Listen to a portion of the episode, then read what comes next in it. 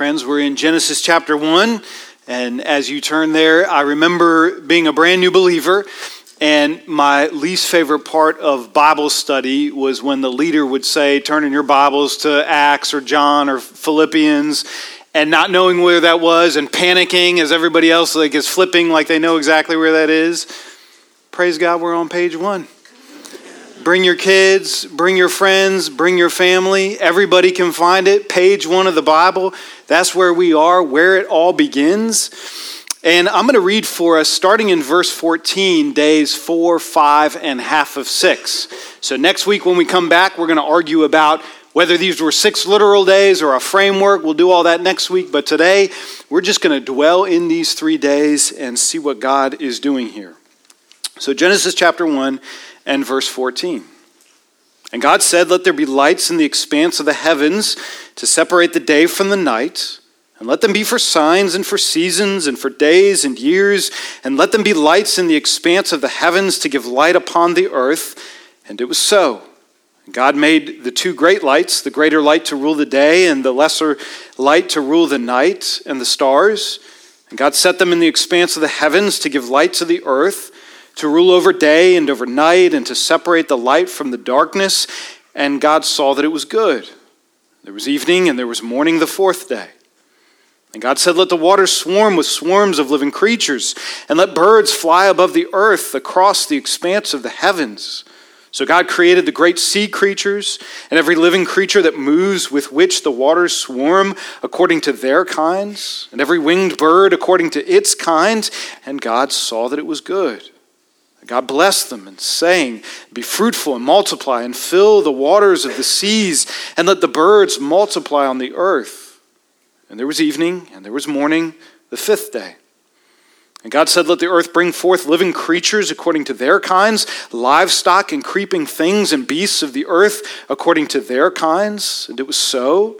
And God made the beasts of the earth according to their kind, and the livestock according to their kinds, and everything that creeps on the ground according to its kind, and God saw that it was good. Let's pray. It was good. It is good because you are good. You are the creator of this universe. It is the house in which you choose to dwell. And as your guests, let us respond to you by knowing you more deeply, loving you more thoroughly, worshiping you with heart, soul, mind, and strength. We ask in Jesus' name. Amen.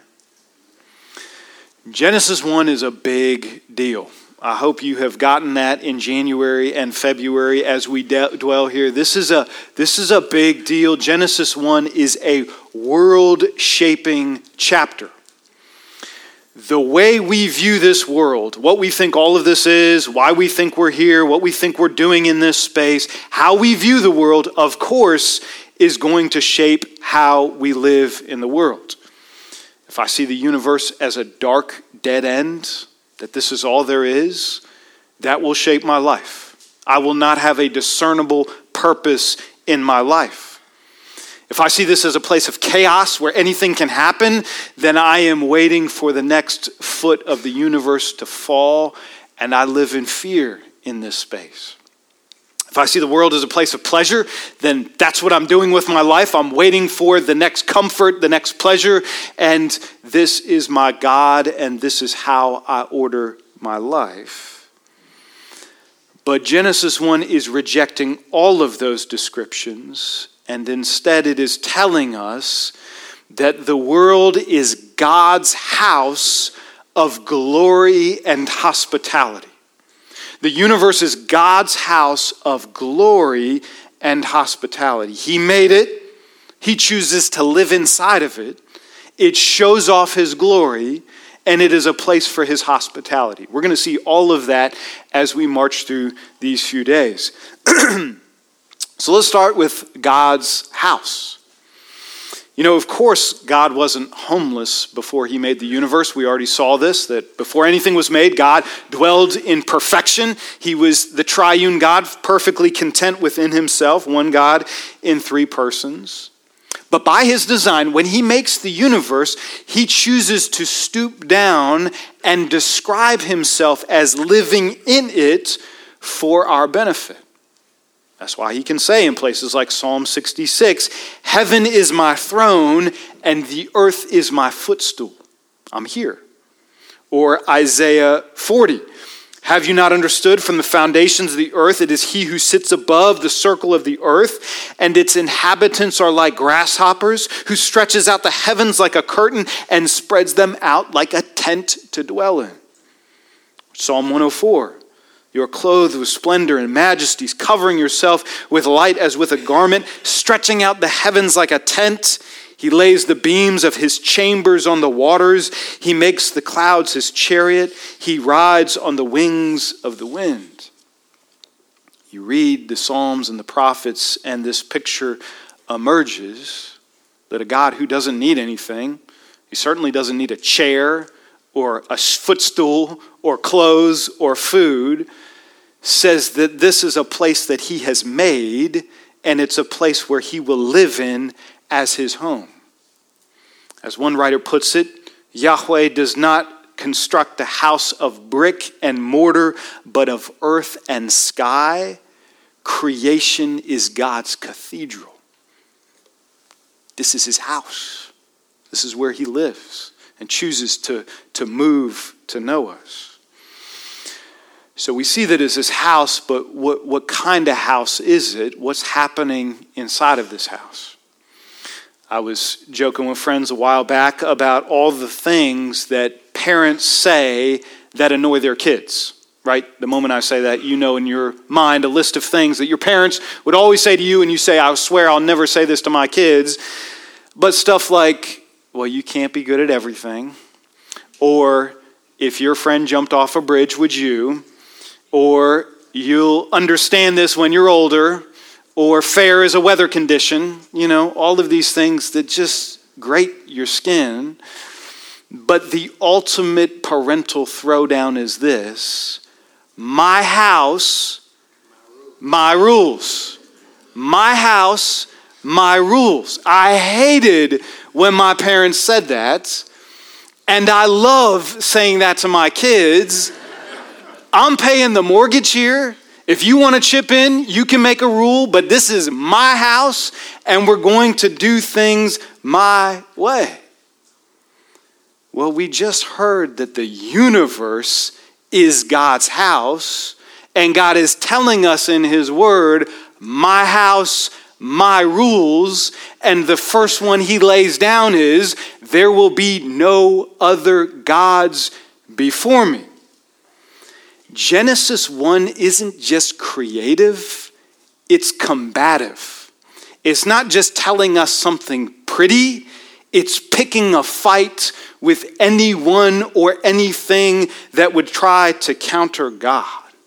We're not just hearing what God makes, we're hearing everything that God has authority over. Now, remember how and when this is being written. This is chiefly by Moses.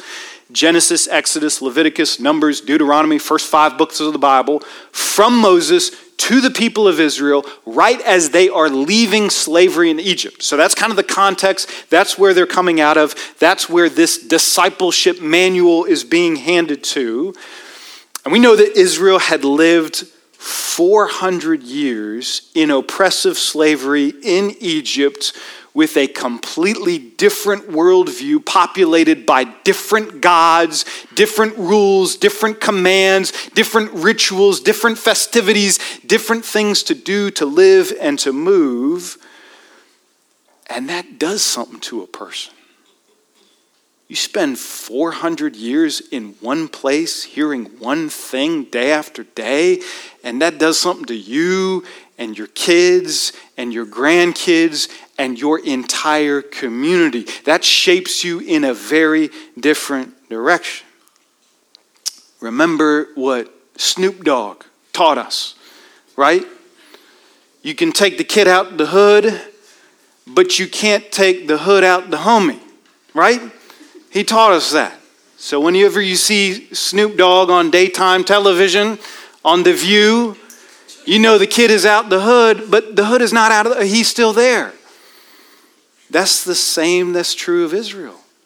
You can take Israel out of Egypt in body. I mean, you can, you can move them to a new place, to the promised land, and there they are in their bodies, living in a new geographical location. But it's not so easy to take Egypt out of their hearts. That's going to take a life of discipleship. You have always ever only done it this one way, and now I'm telling you, we're going to do it this way. That's a life of discipleship. That's why Moses pleads with the people of Israel at the end of his five books. This is the beginning, but at the end in Deuteronomy chapter 4, it's like he begins and he ends these five books with the same idea. Because when I read Deuteronomy chapter 4, I want you to think about what I just read in Genesis chapter 1. When Moses pleads with Israel, beware lest you act corruptly by making carved images for yourself in the form of any figure, the likeness of male or female, the likeness of any animal that's on the earth, the likeness of any winged bird that flies in the air, the likeness of anything that creeps on the ground, the likeness of any fish that is in the water under the earth. And beware lest you raise your eyes to the heaven. And when you see the sun and the moon and the stars and all the host of heaven, you be drawn away and bow down to them and serve them. Wash out. Moses pleads with Israel not to do this because she grew up only ever seeing people do this. That's all she ever knew. And so when we get our minds around this context that Israel has been discipled in one direction into worshiping creation, then we understand more clearly why Genesis 1 is trying to set the record straight to say, no, we're going to do things differently. We're worshiping in this direction. Take day four, for example. This is a perfect example of the combative nature of Genesis chapter 1. Day 4 is verses 14 to 19 when God creates the sun and the moon and the stars. Now, Israel is living in a world where people worship the sun and the moon and the stars. They've been in Egypt. Egypt worships the sun god Ra. They're surrounded by Babylonians. They worship the stars as deities. They feared the stars. They knew that the stars directed human action and had sovereignty over people, and they feared what the stars could do. So, when God tells how He created the world, does He give any deference at all to these deities? No, he doesn't. He doesn't even name them. Look at verse 16. He doesn't even say sun or moon. He says instead, the greater and the lesser lights, I've made them. And then I gave them a job to do. They're like errand boys. I want them to go out and keep the days and keep the seasons and keep the signs for the people. I've got a job for them to do. And then at the end of verse 16, those stars that were so feared by the known world at that time is just an afterthought in the creation account. I made these big lights, and then, oh yeah, I made some stars too. Moving on. Now, from where I sit in the 21st century and what we know about stars, I want a lot more detail about the stars. I mean, this is incredible. The, what we know and how big they are and how far away they are and how many there are. I want to know about the stars. I was sitting with my dad at a basketball game this week. He's an accountant and he just says stuff like this. But he said, You know, we know about one trillion trillion stars. That's how many stars we think there are. One trillion trillion. That's one with 24 zeros. And we can't get our minds around that, so a visual is helpful. Like, Imagine every star, these great gaseous balls that are bigger than the sun, every one of them was a grain of sand. Imagine how many grains of sand you can fit in your hands and extrapolate that to stars. And then imagine how many grains of sand would fit in the back of your pickup truck and how many stars that represents. But then imagine if you filled this sanctuary with sand and how many stars that would be, but we're not even close yet. You fill the United States of America nine feet deep in sand, and that's how many stars we think we know about. That's unbelievable. I don't want a phrase about stars. I want chapters and chapters. I want a book of the Bible dedicated to stars. I want to know some more about the stars. But when you realize what Moses is doing and who he's speaking to, this ain't the place to wax eloquent about the Milky Way.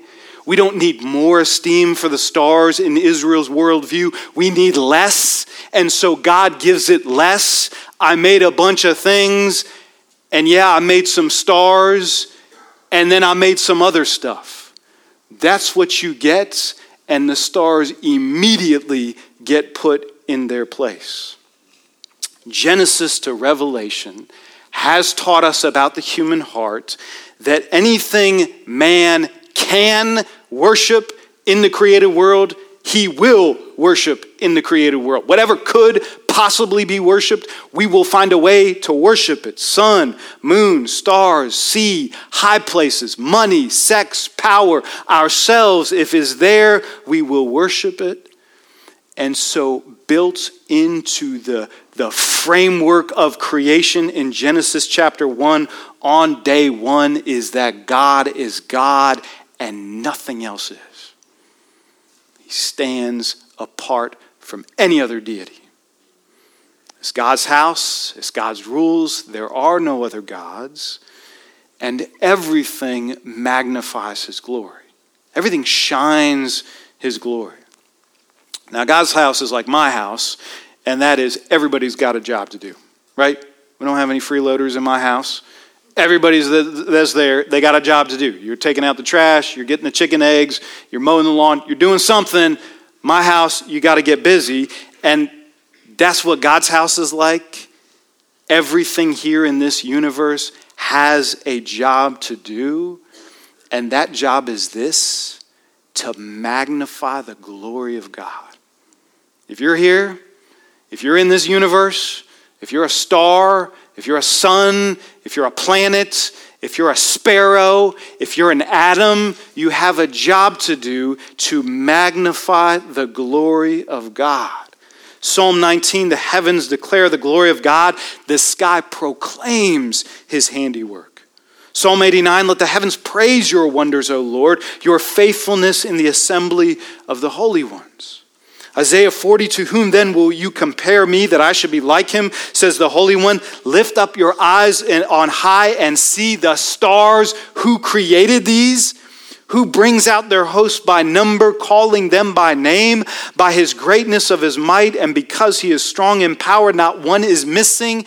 Have you not known? Have you not heard? The Lord is the everlasting God, the creator of the ends of the earth. Everything in my house has a job to do. Everything turns its worship and its praise back to me in its beauty and its goodness and its truth. So, this universe is God's house, and we learn right away it's God's house of glory because there are no competing deities and night and day, every element shouts that this God is more beautiful than we can comprehend. This is God's house of glory. But it's not only God's house of glory, it's also God's house of hospitality. Now, everything I just said in the first two thirds of the sermon came right out of the Bible, and you can't say this anywhere in our culture today. We have utterly rejected this idea. And to begin to say that, that God would come first and me as a human being would come second, that is preposterous in our culture, right? I can't say that in the public square. I can't say that in school. I can't say that on social media. I can't say that in the workplace that God is first and I am second. I would be laughed out of those spaces. And praise God, we're not in any of those spaces right now, so we can come up for a breath of air and get some clarity on the thing. While, while our entire culture is asking the believer, What is God that you are mindful of Him? We're actually asking the opposite from Psalm 8. When I look at your heavens, the work of your fingers, the moon and the stars which you have set in place all here on day four of creation? What is man that you are mindful of him? Do you even think of us?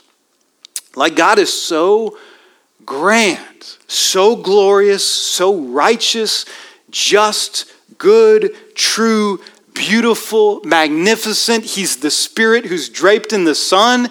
He spread the heavens like a tent, and the earth is his footstool. He is like a consuming fire. Do we even belong in this house of creation to begin with? Are we intruders in this house? Are we uninvited guests? Are we better seen and not heard? What are we even doing here? Well, those questions aren't wrong, but they are met with a surprising answer. Because God says that one of the ways He magnifies His glory is by the loving hospitality He shows to you and me as human beings.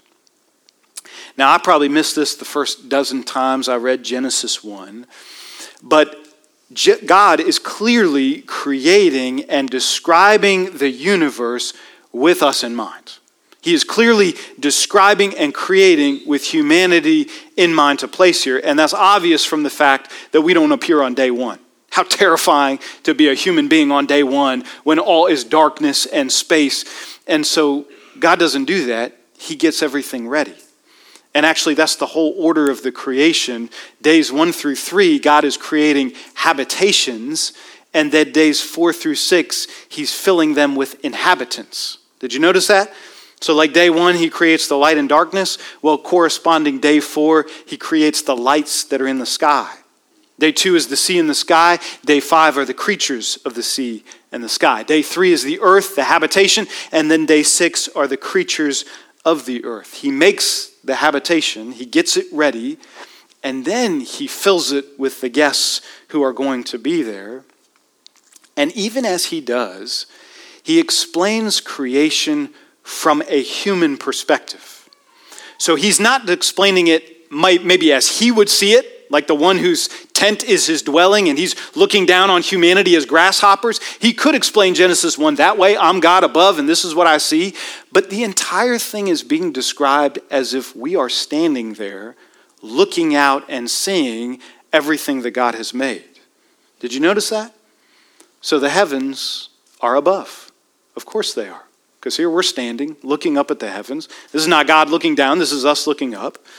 The plants are described as trees and as shrubs. That's only meaningful to us who are standing here thinking, yeah, there are trees above me and there are vegetation and shrubs below me. The sun is not described as a fixed point in the solar system, but as we see it, it's going to rise and tell us when it's morning and when it's evening and when it's summer and when it's winter. That's what the sun is going to do for us, the guests who are here. Even the animals are divided into categories that we understand. I'm going to make some livestock, which you can use and herd and, and, and have. And then I'm going to make some wild game. And then I'm going to make creepy, crawly things. That's, that's like what a human being would say when they look out over the animals. And that's how God describes them. All of this is from our perspective of what God is making. Now, you ever spend the night at somebody's house who is like an incredible host? And what I mean is, like, when they welcome you in and you're going to stay there the night, they tell you everything that's yours, right? They just kind of walk you through the house and say, hey, here's your bedroom, here's where you're going to stay, and I'll put fresh sheets there, and this is your bathroom that you're going to use, and here's a towel for you, and here's how you work the remote, and anything in the kitchen is yours. You know, help yourself to the fridge and the cabinets. Anybody stay at a house like that? It's incredible. Everything is at your disposal. That's how Genesis 1 reads. Come here, friend. Come see this. This is, this is the house, and this is what you're going to eat, and this is where you're going to live, and this is what you're going to do, and this is who you're going to have community with, and, and anything you see here, this is yours, and, and please enjoy it while you're here. God is the ultimate host, and He's inviting us into His house. Listen to Psalm 104, verses 14 and 15. You, God, cause the grass to grow for the livestock, and plants for man to cultivate, that he may bring forth food from the earth, and wine to gladden the heart of man, oil to make his face shine, and bread to strengthen man's heart. All of these things are yours. Take them. You need bread, you need some oil, you need some wine, you need some crops, you need some livestock. Here it is. Help yourself. The fridge is yours. Take what you need. And when we step back from Genesis chapter 1, we are in awe of this God who has made a house that displays his glory and then would welcome us in with gracious hospitality. Let's pray together. Lord Jesus, you have made this house and it is good. It is good. All that is in it is good, for you are its creator. And I praise you that it shines forth your glory, that anywhere we look, we can then look up and praise you for what you've done. And we thank you that it's a place of hospitality, that you set a table before us, even in the presence of our enemies, to enjoy the good things of your creation. And I pray that as we do, taste and see that you are good and you do all things well. Praise you in Christ's name. Amen.